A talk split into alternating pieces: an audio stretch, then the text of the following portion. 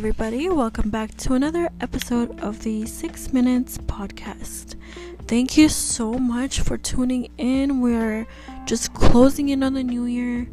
Um, I can't wait to see what it has in store for all of us, and I hope that you guys have had an amazing two months. I guess since it's been since I since I was away. Um, I have been going through a lot of things recently um, it's been like an up and down roller coaster ride. So I have really felt like I need to just reflect and um, find a different medium of expressing what's in my head. Um, but the problem is that, like, for me, I just got a journal. So let me just provide some context. I just got a journal, and I haven't literally written in a journal since I was 11 or 12 years old. And the reason being is because my mom always used to like go into my room and read through every single thing I would write and basically criticize me on it.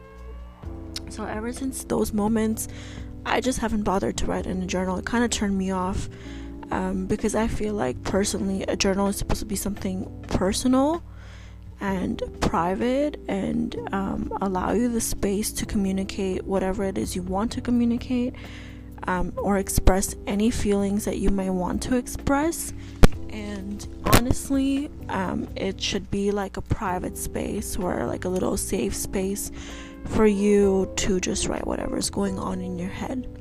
And unfortunately for me, um, it really was not growing up, so I ended up just not writing in journals ever since I was like 11 or 12. But recently, um, because I've been so stressed, it's been a little bit different. I would say, like I, I felt the need to write in journals more and more to kind of express my feelings and get like the stress and stuff out of my system. You know, being overwhelmed, being stressed out all the time. It's like it's not the ideal situation you want to be in, to be honest with you. So um, I find like personally writing in a journal really helps, and also painting for me is a huge way to express my feelings, but it's not something that's really easy to do, and it takes a lot of time. It's very time consuming as well. Um, so today, actually, like I was writing in my journal, and I flipped the page to like a, a different one because I was like losing momentum and inspiration, I guess, and motivation. Um, so I flipped to a different page and there was kind of an interesting prompt that I really wanted to talk about. So basically, um, you know, everybody has different needs in relationship things they want to give and things they want to receive in return. And I always believe that in any relationship, like what you give and what you get should be 50 50.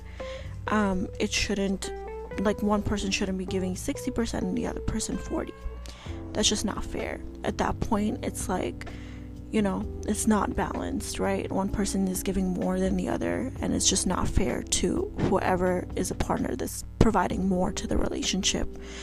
So um, i just feel like in a healthy relationship it's important for both partners to have their needs met whatever that means for certain people so the prompt was What are your needs in a healthy relationship? And how can you com- communicate these to your partner? So basically, to answer the first question, what are your needs in a healthy relationship? For me, it's it's very simple. I just expect loyalty, respect, and um, support, right? And I don't expect you to be my therapist and like for me to lay all my baggage on you or whatever for you to carry. I don't expect that whatsoever.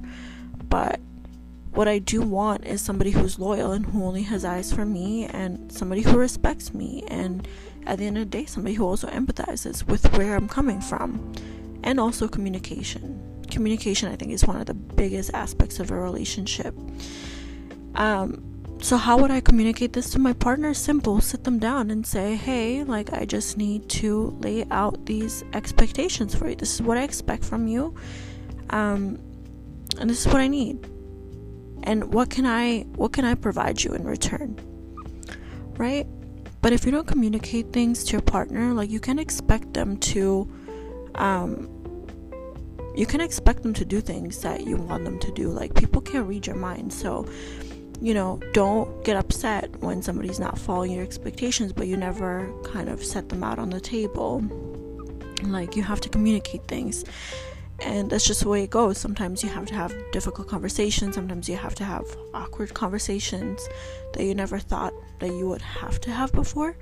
And I've just learned that from work, but I think it goes for really any relationship out there. But um, basically, these are the things that I need in a, in a relationship. Like, I don't need a lot, I don't require much.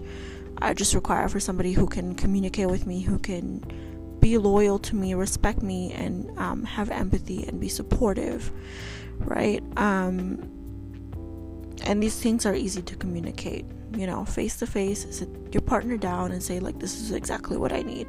What do you need from me? Like, what can I do for you? Right? Again, it's give and take. It's not give. Uh, it's not.